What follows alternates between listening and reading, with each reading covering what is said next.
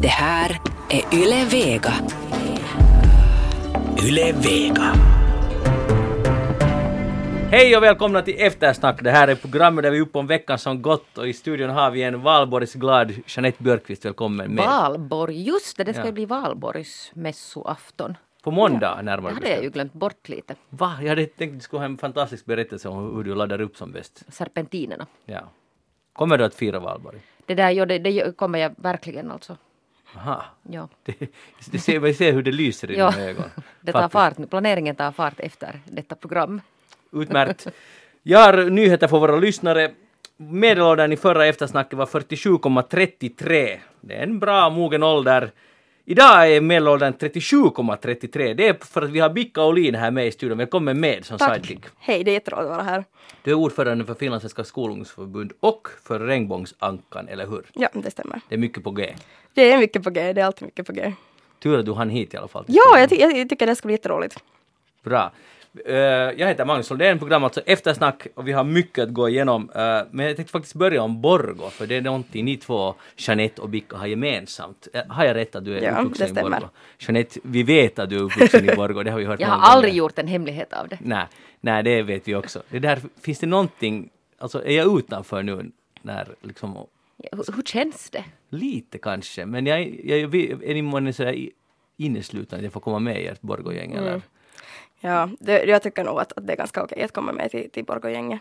Om du tycker om Brunberg. Ja, det är nog alltså Ja. faktiskt ett villkor, det ska jag Det är säga. nog Hur förhåller du dig till Brunbergs lakrits? Jag har lagt mycket väl förhållit mig till det, Ja. absolut. Men Choklad tycker du ju inte om. Nej. Och jag var det som i Tolkis för en vecka sedan, det kanske man kan få lite poäng för. Fast jag vet det är en bit Det är ett utanför. jättelitet poäng. Aha, Det är okej. faktiskt För ett just litet det. poäng. Okej, men när, ni, när två Borgå-människor träffas, har ni, är det så direkt att ni har mycket att snacka om? Förstår ni? Är det så, hittar man direkt varandra? Mm, det beror ju på på vilken sida av man har växt upp, måste jag säga. Är det så? Ja. Ja, kanske delvis. Och sen är det ju det där, sen är det ju faktiskt då det att jag har ju bott över halva mitt liv i Helsingfors och det är ju ett tag sedan jag bodde i Borgå. Mm. Men vad var det där med ån? Alltså vilken sida? Ja, man bor på rätt eller fel sida av ån. vad, vad är rätt och vad är fel? Nej, det där är ju en, en jätte, det beror ju på var man har bott alltså. Men jag har ju bott på, på rätt sida av ån, så på torgets sida då med andra ord. Okej. Och Inte på vad- Tolkis sidan. Eh, Det är andra sidan. Det är andra Och det är den där fel sidan. Fel sida. Och jag har varit på fel sida. Så det var därför, det är lite sådär att du kommer här och försöker liksom plocka poäng och det gick inte så bra Det för gick att verkligen ingen är där bra. från den sidan. Och det är bäst att sluta genast. Ja, förstås. faktiskt. Okej. Bra, vi ska tala om ännu större saker om möjligt än Tolkis och Borgo. Det är Korea. Nu, här träffas... Det är nog frågan om. Ja, det är, jag vet det, det är frågan om. Men 1953 slöts det en vapenvila men aldrig ett fredsavtal. Och nu ser det plötsligt igen ut som om det skulle vara möjligt att- det skulle bli ett fredsavtal. Här har Nordkoreas diktator Kim Jong-Un och Sydkoreas president Moon Jae-in träffats och tagit steg över den här tröskeln, såg ni kanske bilderna, över den här gränsen och, och fotograferats på varsin sida, eller tillsammans på bägge sidor. Sen har de, har de gått på möte i Fredens hus, Fredens hus och suttit exakt 2018 millimeter ifrån varandra för att liksom, uppmärksamma att det är år 2018 och nu är det nya tider. Och jag tänkte att hur långt sitter du och Jeanette jag ifrån varandra? Vad skulle du säga? Jag skulle säga ungefär 1400 millimeter. Så vi borde kanske, det är det här magiska om, om vi skulle vilja nå Men tänk så, samförstånd. tänk så uttänkt. Ja. Där hade någon tänkt till. Jag tycker det lite, låter lite löjligt ärligt talat. För, för en millimeter, det betyder att är man rör på en sin näsa så är det 2017 millimeter. Så det, det, det är inte hållbart. Kanske stolarna var 2018. Eller bordet var så långt. Och så satt Ja. de på varsin sida av bordet. Det måste, kanske det var något sånt. Kanske det var det. Men det är mer sådär att få en rubrik av det. Jo, eller man ska snacka om det i Ja, eftersnack. Ja. precis. Det var det de Så ville. de lyckades. Men vilka när du förhandlar, du sitter i hårda förhandlingar med regeringen med, från FSS sida. Så, precis. så det där, är sån här symbolik, är den viktig? Nå, jag är inte sån den som riktigt sätter så mycket värde vid, vid varken symbolik eller traditioner men att det där annars så eh, tycker jag ju att det är ganska på, eller sådär, med tanke på omständigheterna, med tanke på hur stora frågor de har diskuterat så tycker jag att det är en ganska finurlig detalj. Lite charmigt. Charm från Korea. Jeanette, ska vi nu ringa upp Donald Trump och tacka för det här? För, för det heter ju på ett sätt, eller en tolkning, det här är hans förtjänst. Rätt eller fel? Nå det där... Må det vara hur som helst så är det här bra. Du har svårt att ge honom cred, eller hur? Nå jag har kanske lite svårt att ge honom cred men jag menar om, om, om man nu ska ge honom cred så må det nu vara då kan man ju ge honom cred för det här. Jag väntar själv med spänning på hur det här kommer att rapporteras alltså där i Nordkorea. Det ser jag fram emot nu. Att kommer de att dra fram den här, vet ni, pensionerade nyhetsuppläsaren, den här, den här, den här, ni vet den här tanten som brukar sitta och skrika i ha henne nordkoreansk TV. Ja, det borde man verkligen. Alltså det där. Hon är ju otroligt alltså entusiastisk i sitt, i sitt uttal. Men jag undrar alltså på riktigt hur det här kommer att presenteras i Nordkorea. Nordkoreansk alltså TV. Att, att hur kommer detta möte att presenteras? Och det är också ganska konstigt om man tänker att de har ju nu, det är ju det du antyder nu, eller som ett faktum att under många, många år så har de lärt sig att fienden är där, det är USA och Sydkorea, alltså helt hysteriskt. Och nu är det plötsligt att vi är ju helt jättegoda vänner, nu är det nya tider, vi ska, vi ska ta bort alla kärnvapen, de behövs inte någonting och allt fixar sig. Och vi ska återförenas, familjer ska återförenas. Att hur lyckas en propagandamaskin framställa det här trovärdigt? No, det är just det vad jag väntar på, ser du här. Ja. Men det är kanske just det som Trumps roll är. Om, no, om någonting så kan man kanske tacka för nimenomaan det att han har ställt till med så stor kalabalik att det ger liksom Nordkoreas diktator ett, ett spelrum för att vara den där, den där, den där trevliga typen. Så, som, som kanske är liksom lite mer så här klappar Trump på huvudet och så att "Nå, vi ska nu vuxna människor här på vardera sidan om, om den koreanska gränsen liksom äh, komma överens när den här Trump inte riktigt kan någonting om utrikespolitik, att han använder det. Eller så skulle jag tolka det, att om någonting så använder han ju bara det att Trump har gjort så mycket stolligheter till att få liksom ta bort trovärdigheten. Det låter helt plausibelt. Det- Tänk vilken ödets nyck. Ja. Tänk att det gick, att det går. Det skulle inte ha hänt med Hillary Clinton, tror jag inte på samma sätt alltså. Nej, antagligen inte för hon skulle inte ha, nej. Hon ska vara hård och hon ska vara med vid diskussionerna och, och då skulle inte Nordkorea någonsin ha kunnat få ett sånt här överläge i diskussionen som de kan kommunicera ut att de har nu när Trump bara stollar på. Och plötsligt är Nordkorea också fredsduva här. Ja. Det, det är det som är helt... Men det är inte så enkelt, att, eller det är inte så svårt att vara fredsduva om, om Trump är den, på den andra sidan av bordet. Det stämmer. Nå, eh, vi håller ju naturligtvis, alltså nu är det ju fantastiskt om man tänker nästan alla globala nyheter som kommer är Mm. negativa den senaste tiden eller några år. Här kommer nu att, hej fred, det, det vill vi Jo, ha. fred, och, men vart, alltså, jag väntar fortfarande på att vart kommer det här att leda. Dels alltså hur kommer det här att presenteras i Nordkorea och vart kommer det här att konkret att leda. Jo, det är ju inte säkert att det leder någon, någon Nej, Ja. och det kommer ju definitivt alltså inte att leda. Det var någon som började tala om att ja, nu kommer de att enas och det tror jag ju verkligen alltså inte. Jag tror inte att, att de här nordkoreanerna kommer att befrias på någon nivå överhuvudtaget alltså. Som en följd av det här.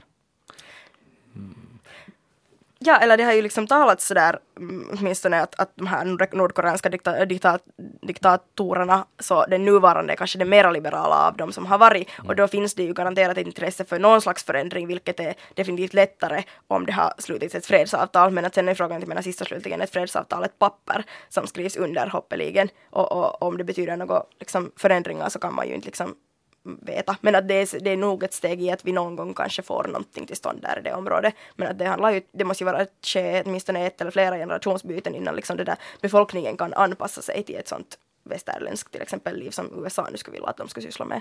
Ja, sen alltså framförallt för Sydkorea är det ju förstås bra. För att kanske de inte ligger nu under sån här kärnvapenhot då efter det här. Ja, Hoppas vi, men alltså jag vet inte där hur mycket man sen, alltså jag menar kan hur stabil är han? Det här finns ju också säkert enorma kapitalistiska intressen. För tänk om gränsen är, för det finns ett land, en hel befolkning, som, där det inte finns egentligen några produkter, eller inga, ingenting att välja mellan. Så jag tror nog att där sydkoreanerna, sydkoreanerna är intresserade av det Ja. i väldigt hög grad. Sen Men tror du alltså att det här kommer att leda, att det här, liksom, det här är bara ett, ett första steg till det att gränserna öppnas? Det är ju en ganska stor sak för att det skulle betyda i förlängningen att Nordkorea skulle så att säga frivilligt ge upp. eh, för man såg ju hur det gick med till exempel med Tyskland. Att det östtyska försvann ju ganska snabbt. Förstås för att eh, Västtyskland åt upp Östtyskland och det var ju nog bättre så så att säga. Men, men här så, nu vet ju de vad det, vad det skulle innebära. Om man öppnar gränsen för varor och för människor så sen tappar man ju kontrollen totalt. Så jag tror nog du har Ja, rätt och att- liksom vad det är för slags land som man öppnar. Jag menar vad, vad, vad den här befolkningen som, som lever i, i Nordkorea. ja, Att vad händer sen? det är helt Till exempel den här fascinerande insikten tanke. om den här. Eh, Det liksom talar ju alla de här nordkoreanska avhopparna om den här alltså när de förstår eh, vad de har levt under och vad det finns alltså utanför den här världen. Jag menar sen tar du hela den här befolkningen då. Det är, nåjo, mycket intressant. Men ändå att de kommer att visa på i TV nu, kanske i Nordkorea, hur de tar, den tar det där symboliska steget över gränsen. Då skulle man ju tycka att också folk i Nordkorea börjar fundera att jag vill också ta det där steget. Eller, eller är det plötsligt nu okej? Men det är kanske inte någonting de visar alltså själva steg över gränsen Nej, utan mer det där att, att, att nu har vi fått en plats på världskartan men vi Mm. hålls fortfarande här i vårt liksom lilla land.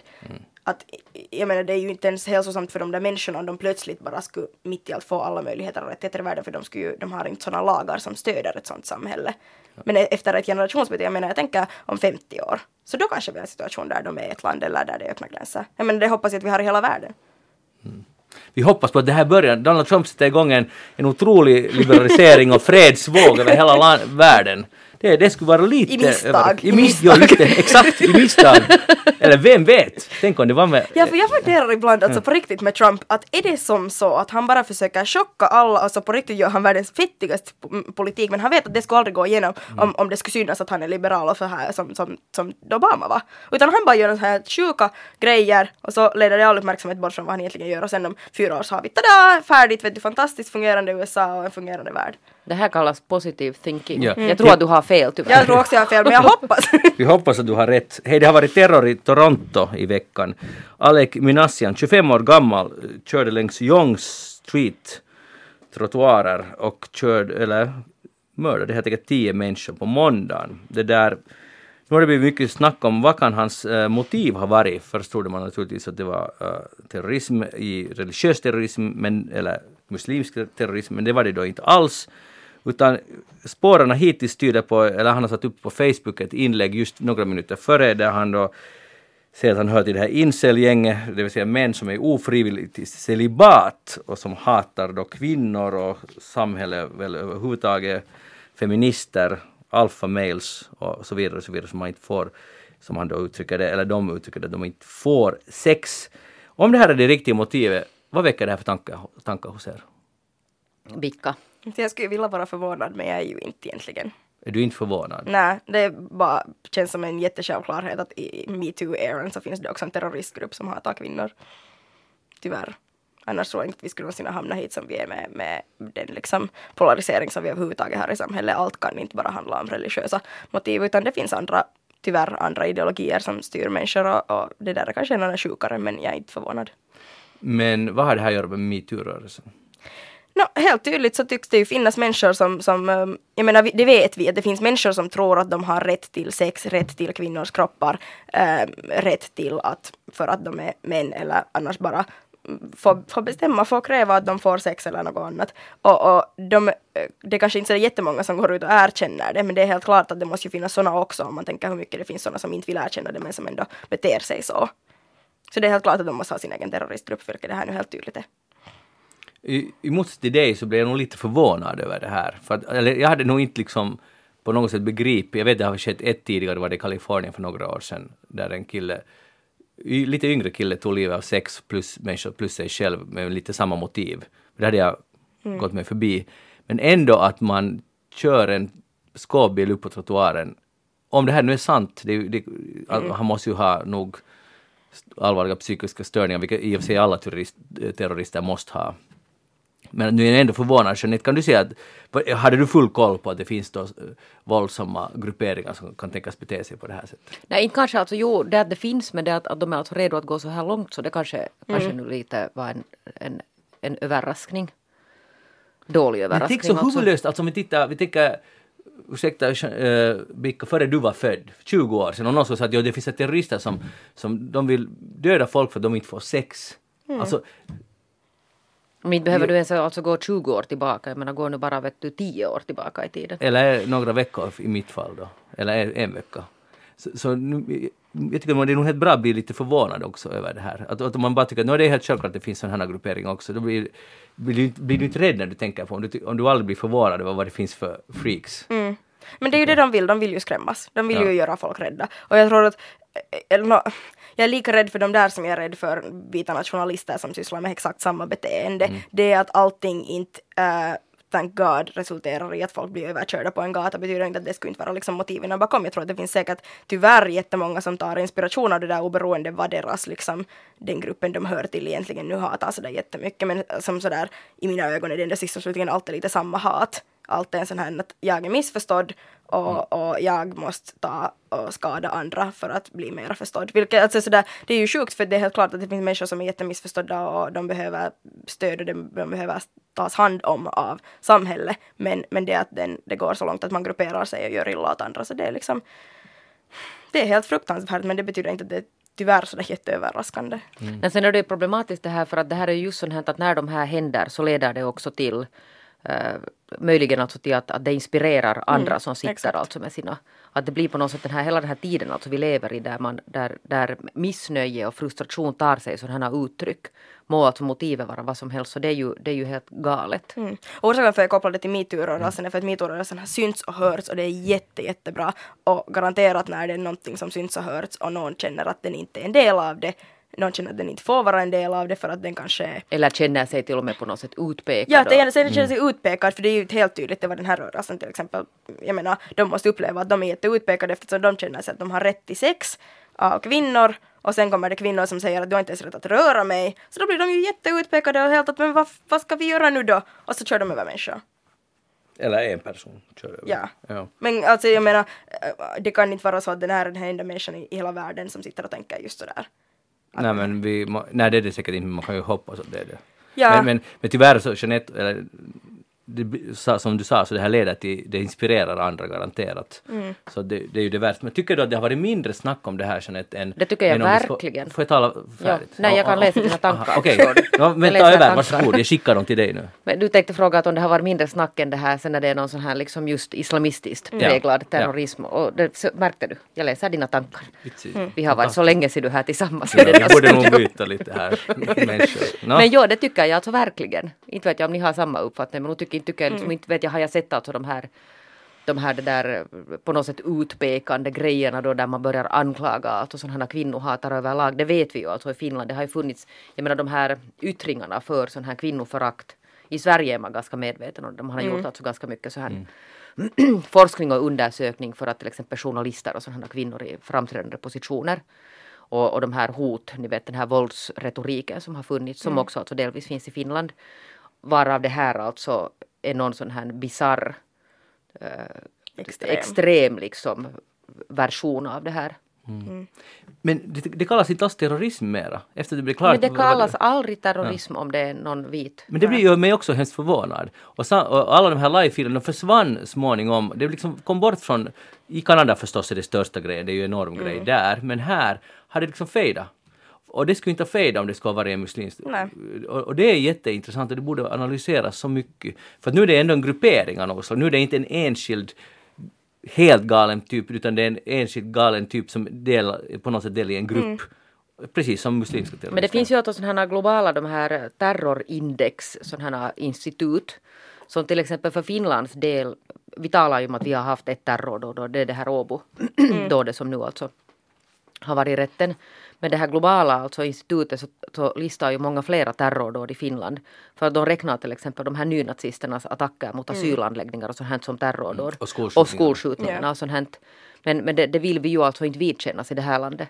Men det är ju för att man liksom tänker att, att det är en terrorist om det är någon som är annorlunda, någon som är, liksom man kan alienera på något vis till en egen grupp, till någonting som inte hör till oss. Men det är mycket svårare att, att alienera någon slags kvinnohatare för att de finns helt mitt bland oss och de finns ganska, finns ganska mycket av dem tror jag. Det är nog en intressant, vi ser, jag, jag, min tippning är att den här debatten kommer, förutom i Kanada kommer den att försvinna. Vi kommer inte läsa mycket mer om jag det Jag är inte säker på att den kommer att fortsätta hemskt länge i Kanada, jag vet mm. Vi får se. Ja, den kommer att styras till någonting annat, den kommer att styras till att tala, så, tala om psykisk om ohälsa. ohälsa ja. Ja. No, det, är ju det, som, ja. som, det är ju det som händer med, med skolskjutningar och allt, allt annat också, oberoende vad det är motivet bakom. Mm. Hej, den här veckan på hemmafronten har vi haft ännu mer dramatik än i resten av världen kombinerat för blå framtid. Korea är ingenting i jämförelse med detta nej, alltså. Blå framtid är jätterasande uh, på Samlingspartiet och jag har samlat några uttryck som uh, Sambo Terho har lyckats klämma ur sig. Mm, det, det, var ett fult och förrädiskt knep då, då Kai Turunen alltså stack till Samlingspartiet här i veckan. Eh, förtroende för riksdagen har fått sig en allvarlig törn. Det var, det var också intressant. Det är motbjudande, det är som att få kniven i ryggen och det är en provokation. Och dessutom vill antagligen Samlingspartiet genom det här, genom ett liksom lömskt trick, fälla regeringen också samtidigt. Nå, vad säger ni, stämmer det här? Är det allt det som uh, herr Terho säger? Alltså får jag börja med att säga att jag tycker att det är fascinerande vilken alltså offentlighet det här har fått. Alltså hur man har gått med på den här De blå under 2 stöd, obs. Eh, Själv bestående alltså av en grupp utbrytare. Som de dealar helt i smyg. Helt i smyg och bara hoppar Bakom ut. ryggen. Nej, nej, de kom ju på den idén samma morgon. Vad menar du? Ja, ja, ursäkta, No, det var just det. Så det där, alltså jag, jag är alltså otroligt fascinerad över, över det här. Den här alltså att han har fått stå, alltså han har varit med i direktsändningar, den här Sampo Terho, efter att de har haft sina alltså gruppmöten och står där och, och pratar ut om det här. Eh, så om jag får börja bara där, lite en sån här pikoliten mediakritik här. Att Yle hade nu ju live, springa- i- Jo, sån jag här vet att de hade livesändning det. på arenan. Och nu talar vi också live om det. Ja. Ja, fantastiskt. Det är alltså en gubbe som har hoppat över till ett annat parti. Ja. Inom Från regeringen. ett alltså det där eh, sjunkande skepp, de blå. Vilka, ser du, har Jeanette rätt i det hon säger? Jeanette har absolut rätt i det hon säger. Mm, jag, tror att, jag tror att det kan hända att det var det att liksom när, när man har försökt hitta vad kommer att hända med SOTE-reformen så nappar man tag i vilken som helst nyhet som kan ändra förloppet. Och det här kan, jag menar, jag tror det ligger säkert i någonting vad, vad Terho säger om att, om att mm, Samlingspartiet vill fälla regeringen. Jag tror inte att Samlingspartiet vill göra det, men jag tror att det finns garanterat människor i Samlingspartiet som vill. Och de har garanterat hållit på att diskutera med Kaj Turunen om, om hur de vill ha honom dit och vad de kan göra sen när han är där. Men att inte vet jag, Men nu är det ju om det var så allt strategiskt sådär jättesmart av dem sista slutligen. Nej det var det säkert inte med det där. Nu är det i alla fall en gubbe, alltså det är inom alltså regeringspartier. Är de ett parti? Har de lyckats att registrera sig? Ja, de, ha, de fick 5000. Ja, just det. Men förstår ni att det är ju liksom ändå inom samma läger så att säga. Men inte är de ju samma läger. Inte har de någonsin vid något skede varit Inte har de samma heller. läger. Men det de har ju varit, vara alltså den här regeringen har ju bara köpslott egentligen. Men jag tycker att det de mest rörande var det här när det blev till och med tal om att de, de blev så upprörda. De blev ju alltså gruvligt upprörda att de började sen fundera på att ska de nu liksom, att ska de stanna i regeringen eller ska de inte? Och sen att that would be the day att de bestämmer sig för att de lämnar regeringen. Och vad händer sen Ja. alltså? Bara puff så gick luften ur helt Men det vet de ju att det kommer att hända ändå. Det är därför som de inte vill att regerings, liksom, regeringen ska falla nu utan falla kanske lite närmare valet när de har någon slags strategi för vad de tänker göra. För det har de inte just nu med. Men den här Kaj Turunen har ju garanterat tagit saken i egna händer och varit så att nå, har jag chans att komma in i riksdagen igen? Ja, på Samlingspartiets listor. Och så har han farit. Ja, Jag jag, tror det, jag att tror han- inte det är mer dramatik än så. Nej, garanterat Att- inte. ja. Och det, jag tycker det är helt fa- fantastiskt. Ser inte Terho vad han sysslar med? Hur liksom ihåligt det är. Just den här presskonferensen som du Så då talar han om. nästan skakade. Han var ju helt Han Jo, han, han hade nog han tugga på något, no, han var lite nervös säkert. Det, jag det, må det där- vara, det är okej. Men jag menar att, att den här dramatiken, mängden Men drama, kan drama. någon korrigera mig, men har någon enda journalist alltså någon av dessa alltså utfrågningar, direktsändningar där han har alltså då fått utgjuta sina känslor, har någon ställt den frågan om deras egen lilla bakgrund?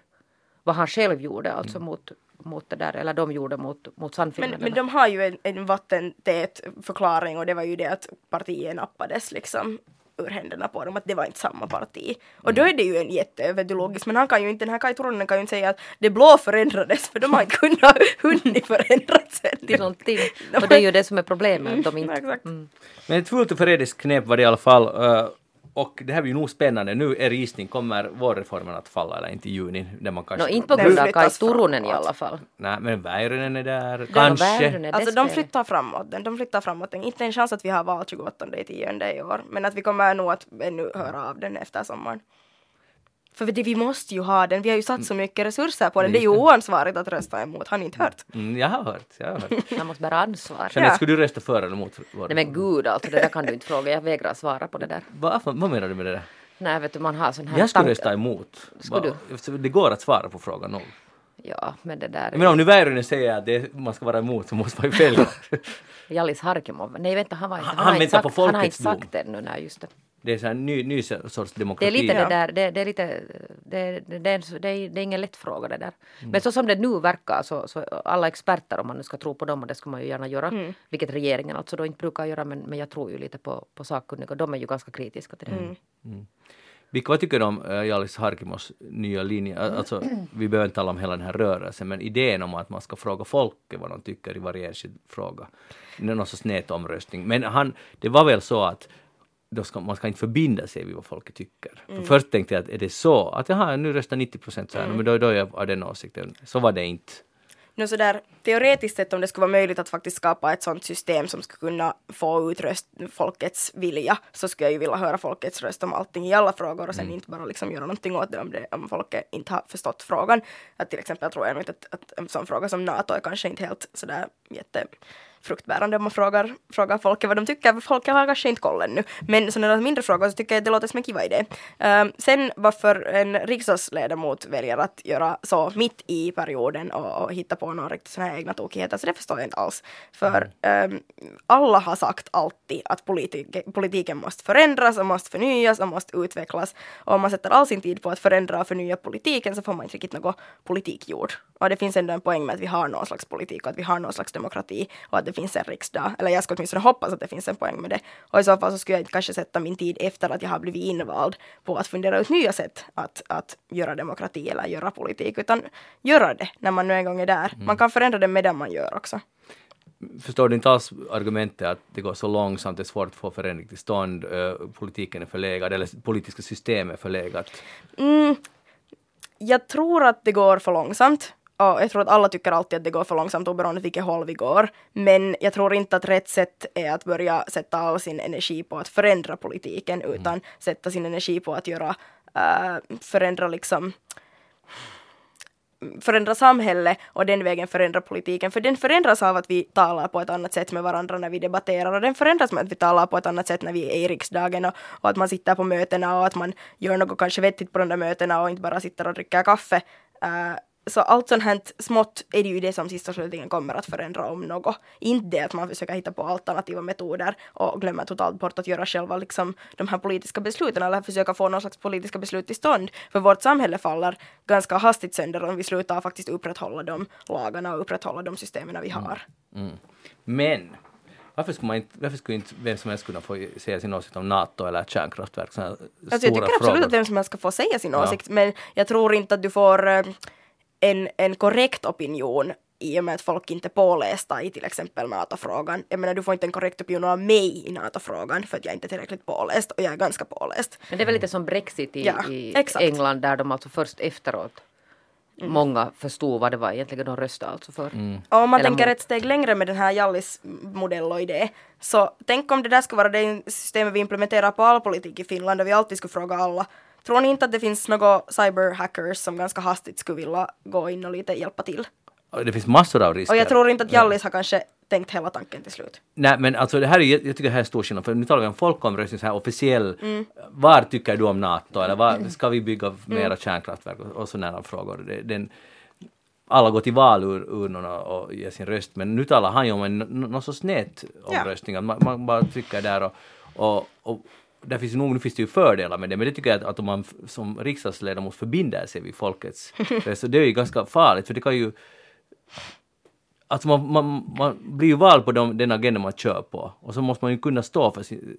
Nu, har, nu har man fått mandat av folket. Ja, ja, och sen är det där vem har tillgång till, till nätet. Det är också sån här liksom utgångspunkt att alla, varenda ett hushåll, varenda en människa alltså i Finland Mm. har tillgång till exempel till elektronik som gör det möjligt. Och det är ju inte alltså så. Mm. Och det tillgång, finns, och tillgång till information som gör att du kan actually ge din egna röst och inte någonting som någon har bara viskat göra åt dig. Vi ska gå vidare. Riksdagsledamot Mikko Kärnä från Centerpartiet, han är också jätteupprörd. för att det där... Du är vegetarian, Jeanette. ja. Eh, Jag äter ganska vegetariskt. Ja, gans, men du är blandätare som det heter. Min sambo äter vegetariskt och vi äter vegetariskt. Vad då som det heter. Vad var det du kallade dig själv? Halvvege. Halvvege. Ja, ja. Nåja, då är vi två halvvägs, perfekt. Men i alla fall, Mikko Kärne är jättearg för att för, eh, uh, vegetarianerna tar, håller på att ta över världen och de har nu lanserat förskräckliga ord såsom sojakorv till exempel. Och nu vill han lagstiftningsvägen förbjuda det här. Uh, han har lämnat in ett uh, skriftligt spörsmål till riksdagen jag läser nu högt här, i vilka han ifrågasätter användningen av termer som kan förknippas med köttprodukter i marknadsföringen av vegetarisk mat. Ord som mjölk och majonnäs borde enligt Kärna inte heller få förekomma i vegetariska produkters namn. Jeanette, Det där, den här Mikko Kärnä är ju en jättespännande person. Mm. Han, han är ju bra på just det här att sitta bakom sin dator och, och det där, tänka till en massa saker. Han är ju jättetrevlig. Jag har träffat honom. Jag har alltså dragit en panel där han har suttit. En mycket trevlig person som alltså är sån här den outputen är helt annorlunda än den här korv-outputen här. Mm. Det där, nu känner jag ju att, att det kan hända att det skulle finnas lite större problem att ta tag i. Ja, men nu ska du inte undvika frågan. Sojakorv, är det, är det liksom använda, missbruka ordet, det fina ordet korv? Nej det tycker jag ju inte för att jag liksom korv, definitionen på korv, vad säger Svenska Akademins ordlista om det? Att är det kött i eller Ja, är inte? det liksom, den här metfurst är ju alltså definitionen att det är någon sån här inspräckta späckkärnor eller vad det var nu. det är jag har gott läst alltså det här. faktiskt. Det är ju liksom metfurst, alltså ordet metfurst. Men det där hur det är nu med korv, inte vet jag, jag tycker, nej, sojakorv. Vilka Det är mera sån här form. Nu, nu när Kärna säger Alltså, eh, jag- måste ju nu lite få vinna det. Jag har suttit på öl med Kärna så jag kommer nu längre Wow. än din paneldebatt. han är ju trevlig. Han är ju alldeles härlig in person för han är så han, är så, han vill så jättegärna lyssna och tala och han vill så lära känna och han är jättebra på det här nätverkande. Men det, där, men det är ju nog eh, absurt att till exempel Demokrati som är eh, SDPs språkrör har publicerat mer av hans grejer och uttalanden än Antti Rinnes förra året. Så, så, men han är ju jättebra på det. Han är bra på att göra stora rubriker av ingenting. Och det är ju det vad han gör nu igen. Ehm, samtidigt så måste jag ju liksom lite korrigera hans ehm, hans tankegång om att det ska vara vegetarianerna eller för vegetarianerna som man nämner mat sojakorv. Det är ju egentligen för köttätarna. För att locka köttätare att äta också mera vegetariskt. Eller att tänka att men det här är inte så långt ifrån det vad jag brukar äta. Och det är ju det är ju faktiskt inte om du tittar på hur mycket mjöl det finns i. De, sån Men om Mikko Kärnä vill äta köttkorv. Ja, så hittar han nog sin köttkorv någonstans ifrån så han kan han gå och jaga den själv som han nu tycker att det är så viktigt. Men det är ju fantastiskt, och det här är lite nog underhållning säkert från hans sida också, men, men en- han hänvisar till att det finns en sån lag i Frankrike redan, vilket jag inte alls kände till. Men att, att det är ju också en, eh, du säger den, eh, att locka köttätare att äga, äta vegetaria, vegetariskt, men det är ju också att varna dem från att inte äta sojakorv. De flesta som äter köttkorv, till exempel jag, så jag är helt pro-vegetarisk men sojakorv är nog inte så jättemumsigt tycker jag. Så det är helt bra för mig och för många andra, det står där, det här är sojakorv. Men nu är hans poäng ju det att det ska inte alls få heta korv, det ska heta sojapinnar eller sojarollader eller något sånt. Ja. Och då kanske det säljer sämre. Ja, men jag tror nog att mera kanske det är tanken att, att det där, mm, eller när man brandar de där produkterna, att man ska kunna göra så att hej, du, du som brukar steka korv eller grilla korv, så här hittar du en annan korv som inte något, något djur har behövt dö för. Och, och det är ju det som är tanken med den där brandningen tror jag mycket mer. Jag tror att vegetarianer och veganer hittar nog sin sojakorv oberoende vad det står på den. Men nu är det ju ingen korv då. Men det, det är för de som är vana att äta köttkorv som hittar sina sojakorvar om de vill testa på något nytt. Jag tycker hördu nästa gång du går på öl med den här Mikko så ska du bjuda Ja. honom kanske på en sojakorv. Alltså jag gick på öl med honom efter Aito, Aito Avioliitto-röstningen, eller då råkade vi vara på samma ställe och dricka öl och sen så började vi tala. Eh, men det där, eh, och han har ju vissa saker som han är sådär, han kör jättehårt för allt som han kör på. Och, och en vissa saker är ju jättebra, han var ju jättemycket emot Aito Avioliitto och försökte totalt mm, övermanna alla sina um, centerpartistkollegor där till att, till att absolut rösta emot Aito Avioliitto. Det var ju helt kiva när han använde sin ener- energi till sånt, så jag tror att vi måste helt enkelt få honom att använda sin energi och sin fantastiska sommarkunnande till, till allt möjligt sånt som är fiffigt och bra. Som är fiffigt och bra. Ja. Jo. Ja, och vem ska avgöra vad som är fiffigt och bra? Är det Ah. du? Nå, jag tycker ju att den där Avioliitto-grejen var ganska Ja. bra sak att, mot, att, stå, att stå emot. Men att sen vet jag inte om det här sojakorv är kanske rätt sätt att sätta sin energi. Så han, han, han, Men han är ju jätteledsen, jag menar han måste ju nå ut från riksdagen när, när Väyrynen kommer tillbaka. Så han försöker ju bara få röster i nästa val. Och, det, och ett han så kommer han att stoppa Väyrynen från, från att komma tillbaka. För nu ska det undersökas om Väyrynen får komma tillbaka. Det är, vilken fantastisk politisk saga. Det finns Mm. ingen som Väyrynen, inte ens nära på. Och, och, nu, och det for, showen bara fortsätter. Jeanette Björkqvist, vad har du tänkt på den här veckan? Nej, alltså det där, jag, jag hade inte egentligen alls tänkt på det här. Det var någonstans i nyhetsflödena notera att, att jättemånga medier har rapporterat om någon sån här äh, bajsproblem i Uleåborg. Jag vet inte om ni har Oj, sett det. ja. Alltså, det är någon som har hållit på att bajsa i simbassängen där i stadens simhall. Och du är och helt där- säker på att du måste ta upp det här Men idag? ja, för Okej. vänta, det här är alltså lite mediakritik nu för att Okej. det där, och det kan man ju liksom förstå att det, det skriver man om. Det är ju klart att det är ett problem, alltså det är ju ett enormt alltså om, om och, det, och det verkar då som att, att någon gör det här systematiskt I stora bassängen. i stora bassängen. Vilket alltså leder förstås varje gång det händer så måste man tömma den här och putsa den här och det är ju liksom ett lokalt jättestort problem. Mm. Vänta nu Magnus, jag förstår att det här är lite, ja, du, du pratar faktiskt om något tarm någon gång också, du borde ju vara intresserad av Nej, det. jag är intresserad men jag vill, Nåja. jag vill veta vart du Men kommer. sen med det här. alltså det där, och, och det gick nu liksom flöde, jag tänker att det här är någon sån här lokal nyhet. Men nu är det så att, att det där, jag tyvärr alltså då idag äh, ramlade över Iltalehti som har dragit det här alltså steget längre. För att de är alltså då jätte, jätte faktiskt fascinerade. Den här, den här alltså personen har nu då fått på finska ett, ett, en egen term, eh, sarjakakka, alltså seriebajsaren, står det då alltså i rubriken. Och det där, nu har Iltalehti då dragit det här så pass långt att, att det där, man har till och med ringt en psykolog och frågat vad är det för människa som alltså ligger bakom det här. Och det har publicerats idag en jättelång och omständlig alltså artikel med en specialpsykolog som analyserar att, att vad handlar det här om? Handlar det om aggression mot, mot sin partner eller simhallen? Handlar det om något no troubles med de här, den här verksamheten i, i barnåldern eller handlar det om någon som är på något sätt sådär äh, eh, inte så mentalt kanske utvecklad som man borde vara. Och jag tycker nog att det där det är jättefascinerande. Jag ska inte gå in på det. fanns ännu en tes så jag tänker inte ens berätta vad den här psykologen pratar om det här. Men Nej men vad var nu den här expertens uh, slutsats? slutsatsen var att, att det, det är det där någon som har ett problem och det finns alltså då olika, olika versioner på vilket slags problem den här människan har, alltså denna seriebajsare.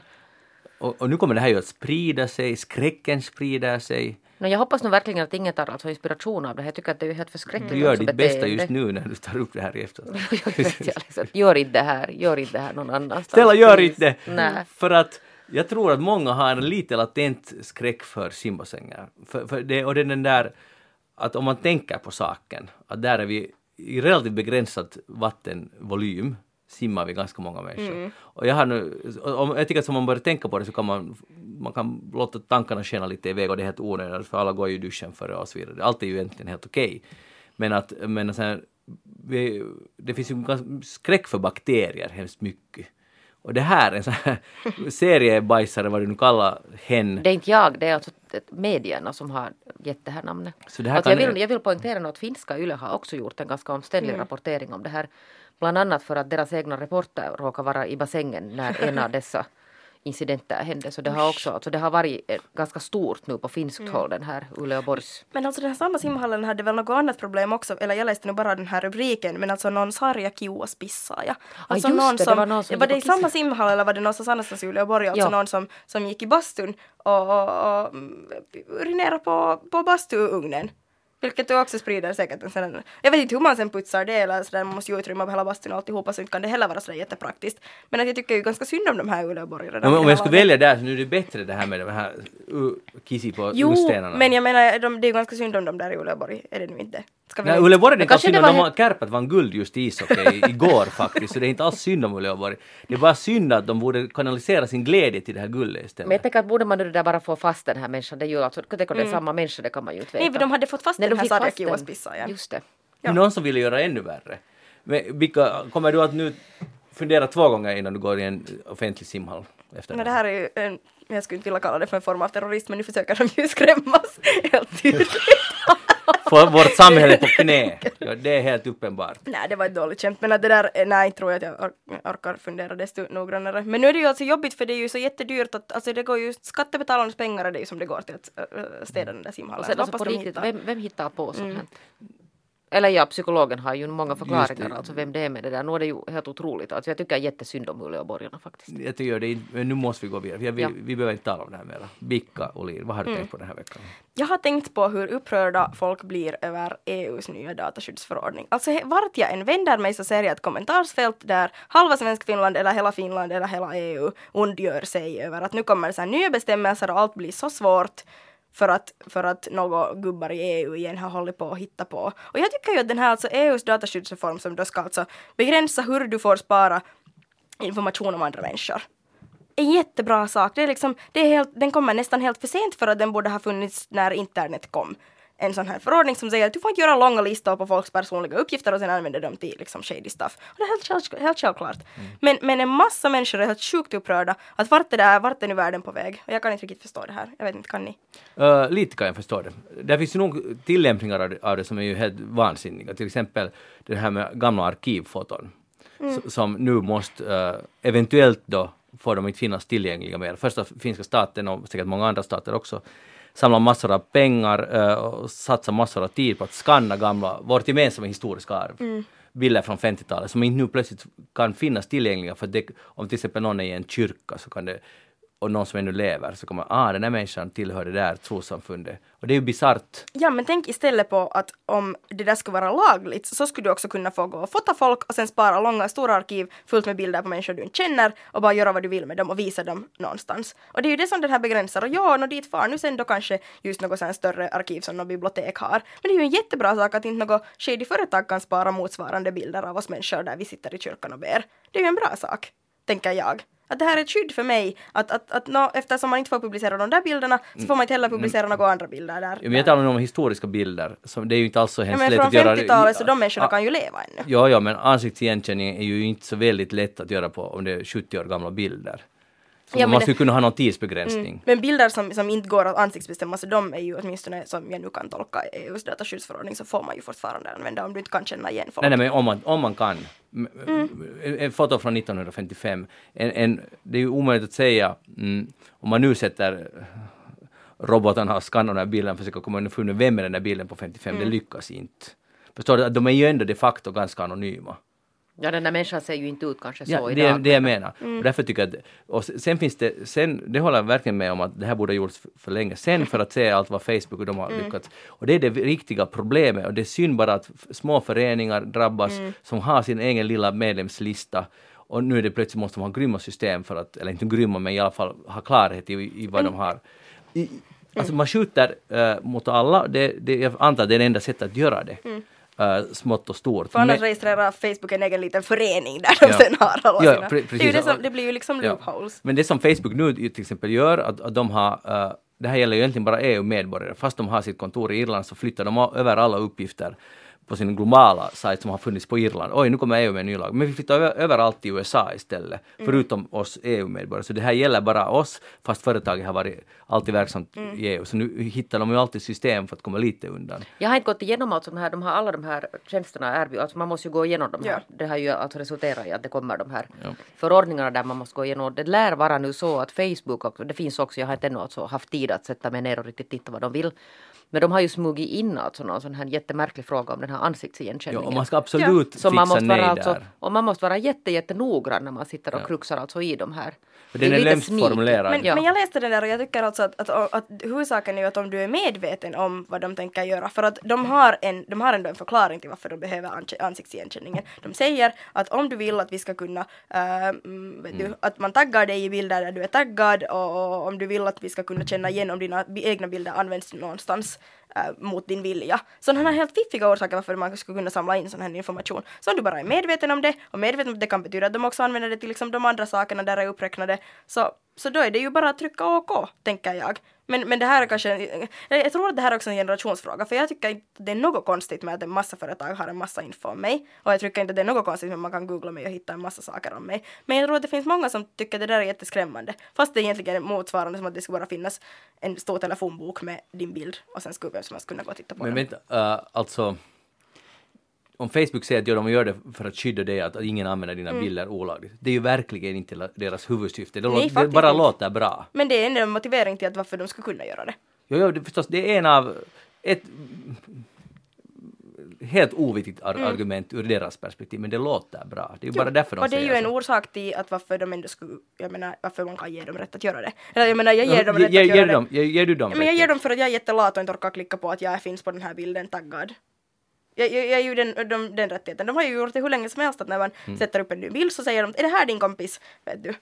Men får du inte alls så här, varför ska jag ge allt det här till Facebook? Får du inte alls den Jo, och sen funderar jag på det och sen säger jag okej det här och det här är jag färdig att ge och det här och det här informationen är inte färdig att ge. gav, du, gav du alla rättigheter till Facebook? Nu kommer jag inte ihåg, men jag läste ganska noggrant igenom dem och det var någonting som jag tror tryckte nej på, men att de flesta sakerna tyckte jag ja på. För att jag, jag visste från tidigare det här informationen de har om mig, jag tycker inte att det är så konstigt. Men huvudsaken är ju att de är tvungna att redogöra för det. Jag ser mm. inget fel med att all information skulle finnas sparad och samlad om människor, bara det finns en transparens också åt andra hållet. Att man vet vilka företag som har ens information. Och det som jag tycker är bäst med den här EU-dataskyddsförordningen, att du får kräva att de tar bort det. Du får kräva att inom en viss tid får du se vad de har för information om dig och sen får du säga att det här tar ni bort. Dock så garanterar de ju inte att, i alla fall så som det är läget just idag, att, att all uppgifter du har gett som gått till tredjehandsutvecklare till andra appar så Mm. kommer inte att försvinna.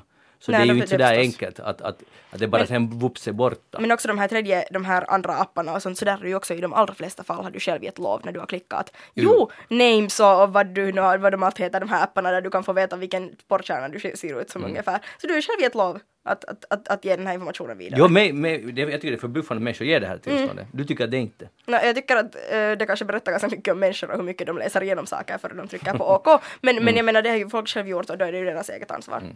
Men, men det, okej, det, här, det här skulle jag kunna diskutera jättelänge om. Då, att, att då borde det vara extremt transparent att vad exakt kommer vi att göra med den uppgiften. Nu har det ju inte varit så, nu har det ju Facebook tvingats till det på grund av, Mm. på grund av bra journalistik. Har de tvingats berätta att så- okej, okej, sorry, sorry, och de hamnar på förhör och det ena och det andra. Men inte var det något de frivilligt kommer att berätta om, om att så här har vi gjort. Men därför kommer EUs dataskyddsförordning. Ja. Det är den jag för, för, försvarar, inte Facebook. Okej, bra. Hej, uh, vad, nej, vet- inte alls. Här har vi nu en, en intervju med Anders Övergård. Och han är tydligen i Café, tidningen Café, och han ska dra Robinson i, i Sverige. Eller han drar tydligen. Och jag visste faktiskt inte, kände inte till att Robinson fortfarande går. Vi vet alla Jag tror att det hade en paus alltså. i något det skede. Vad är Robinson? Okej, Det bra. är den här på, på Ah, svenska. ja. det, börjar var det jag alltså gissade men jag måste fråga den här Ja. dumma frågan för jag har inte hört om Robinson. Okej, no, men det, du vet tema, de man far Jo, ut i en Söderhavsö och så Då börjar på den fighten. tiden när det inte fanns så mycket sånt här så var det stort. Ja, ska vi nu berätta vilka, hur det, det var när ju- första Robinson kom? Det var Men det finns ju hur jättespännande. mycket sådana olika reality-tv. Ja, men det fanns en tid där det inte fanns. Ja, Ja. ja, ja. Och det här var det enda, det var helt Okej. sjukt. Och när vi var små fanns det bara två kanaler. ja, och nyheterna kom här 2030 eller vad det var. Nåja. Men, nu, jag, det enda jag ville diskutera, han de, de ställer frågan till honom, första frågan, vilken är din största framgång i livet? Frågetecken. Så säger han, förutom mina barn så är det när jag vann en kristall 2010 för Arga snickare, det är no, no, något sorts program. Sen frågar han, vilken är din största motgång? När min farfar dog 1991. Det tog mig så hårt. Vi var så nära satt nästan ihop. Mycket av min trygghet låg hos honom. Okej, det här är ju rörande och fint. Det som vi diskuterar, att det här om man säger, vad är din största framgång? Så svarar han, ja, min, mina barn. Är det en framgång faktiskt? Alltså förstår du, Jeanette, vad jag menar? Att har jag jag bevisligen halva mig, mi- mina barn, men är det en framgång för mig? Och sen en motgång att min farfar dör. Jag, jag han liksom- hade den här, alltså det var barnen och vad var det något annat jätteviktigt? No, det, han vunn, Det var vunnit något pris pris. för ja, något det- program. Ja, ja. Så det här är liksom de framgångar som nu har kommit. Och, och jag, jag ifrågasätter den här tolkningen av ens liv när man ser eller är mitt i livet, vad är min största framgång? Ja, det är mina barn. Som först. Jag, jag, jag tycker det är helt obegriplig argumentering. Förstår ni alls vad jag menar? Jo, jag förstår, men jag undrar alltså om det där, han tolkar kanske den här frågan på ett annat tolkar. sätt än du. Aha, och vad är den lyckligaste stunden i Ja, ditt jag liv? tror Exakt, precis. Ja. och motgångarna var den olyckligaste Ja, stunden. Att okej. när, när, men det är ju det som det kind of handlar om, alltså när har du gått framåt, när går Mm. livet framåt, uppåt i rätt riktning och när går livet liksom emot dig. Nej, för jag känner inte heller att motgång, att det är en motgång om någons farfar dör. Nej, det är just det jag menar. Det är Okej, en bara, tolkningsfråga. bara tack att ni gav, förklarade för mig, för jag var, jag var jättestörd på Anders, men nu förstår jag allt hur han tänkte. Det var en dåligt ställd fråga eller så missförstod han den. Hej, uh, första maj närmar ju sig då och det blir mycket firande över hela landet och nu har jag plockat fram till allas förtjusning Huvudstadsbadet från den 3 maj 1918 där det finns en rapport om första maj-firandet. Nu måste vi då betänka att det här är tiden inbördeskriget. Helsingfors är intaget av tyskarna men Mannerheim har inte ännu anlänt hit men det skjuts inte hemskt mycket, eller skjuts inte alls mer på gatorna. Så det, det firas då första maj. Och här skriver då reportern så här. Första majfirandet, har vi ingenting lärt och ingenting glömt? Frågetecken. Det är ett underligt land, detta Finland. Här råder officiell, officiellt spritförbud sedan långa tider, men på första maj förtärdes offen, offentligen sprit i ganska avsevärda kvantiteter. Um, vi håller bestämt på att tidens allvar synnerligen bör vara tillräckligt för att uppfostra oss till återhållsamhet, besinning och anständighet. Under dagens lopp och än mer på kvällen uppfördes här på första maj ett skådespel som torde ha givit de härvarande tyskarna ett egendomligt intryck av kulturen och allvaret hos det folk för vars befrielse de satt in sin metodiska disciplin till samt liv och blod. Och så fortsätter jag och utgör, eller är jättearg på ungdomen som beter sig ansvarslöst vidare. Och då kom jag, Vicka, av någon orsak att tänka på dig. För att när du skrev en insändare i uh, HBL i november, ett halvt år sedan, så var det en konsert på Musikhuset där, uh, nu minns jag inte vem det var som skrev det, men det var, en, det, det var en, också en insändare om att ungdomar inte kunde bete, bete sig på den här eh, konserten och satt med mössan på, fötterna på stolarna framför, hörde på musik, hade hörlurar och svor och så vidare. Och då gick du in, in i häftigt försvar och det var den överlägset bästa insändaren i fjol därför att, eller därför att jag tycker, inte för att jag håller alls med om huvudsaken vad du säger, men för att det var good read och, och det blev intressant debatt. Och, och att du sa rakt ut att så här skriver du. Vem har rätt att bestämma, bestämma under vilka sånger man ska stå på, på en tillställning dit man inte själv valt att komma, de var alltså där under skoltid. Till Eva Sundgren och alla andra som på Facebook frågar sig om det är för mycket begärt att be skoldomar sitta stilla i 60 minuter utan mobiltelefon, kolon. Nej, det är det inte. Men kanske det är för mycket begärt att be dem göra det under en konsert på skoltid dit de inte gått av fri vilja. Nu har det gått ett halvt år, står du ännu bakom det här? Absolut. Okej. Och, och vad har du, om du skulle vara i ungdom här 1918 och få den här moralsalvan i facet, uh, vad skulle du ha skrivit till den här redaktören i?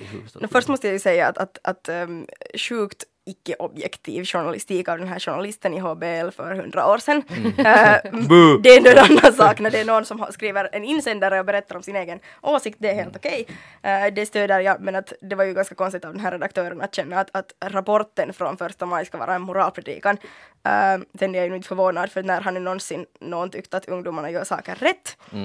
Um, men att, men att inte skulle jag kanske den där är så pass allmän att jag skulle kanske inte orka bry mig om att skriva en insändare. Mm. Det det här kommer massa, det, det blir Ah, okej, no, men- slagsmål och allt möjligt. Att jag måste nu säga det där vad jag nu sådär när man nu följer med den här dagens ungdom. Nej men alltså allvarligt talat så tycker jag att de som har problem att bete sig dåligt med spriten är ju nog kanske inte ungdomen. Nej.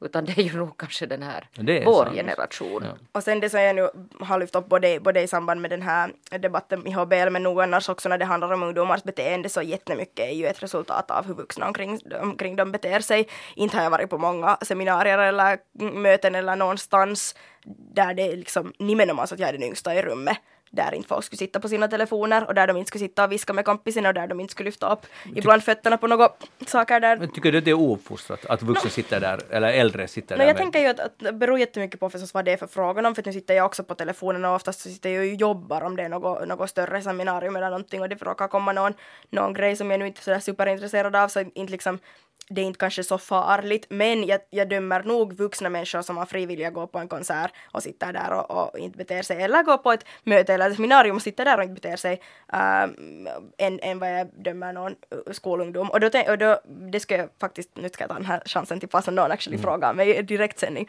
vad jag tänker om de här.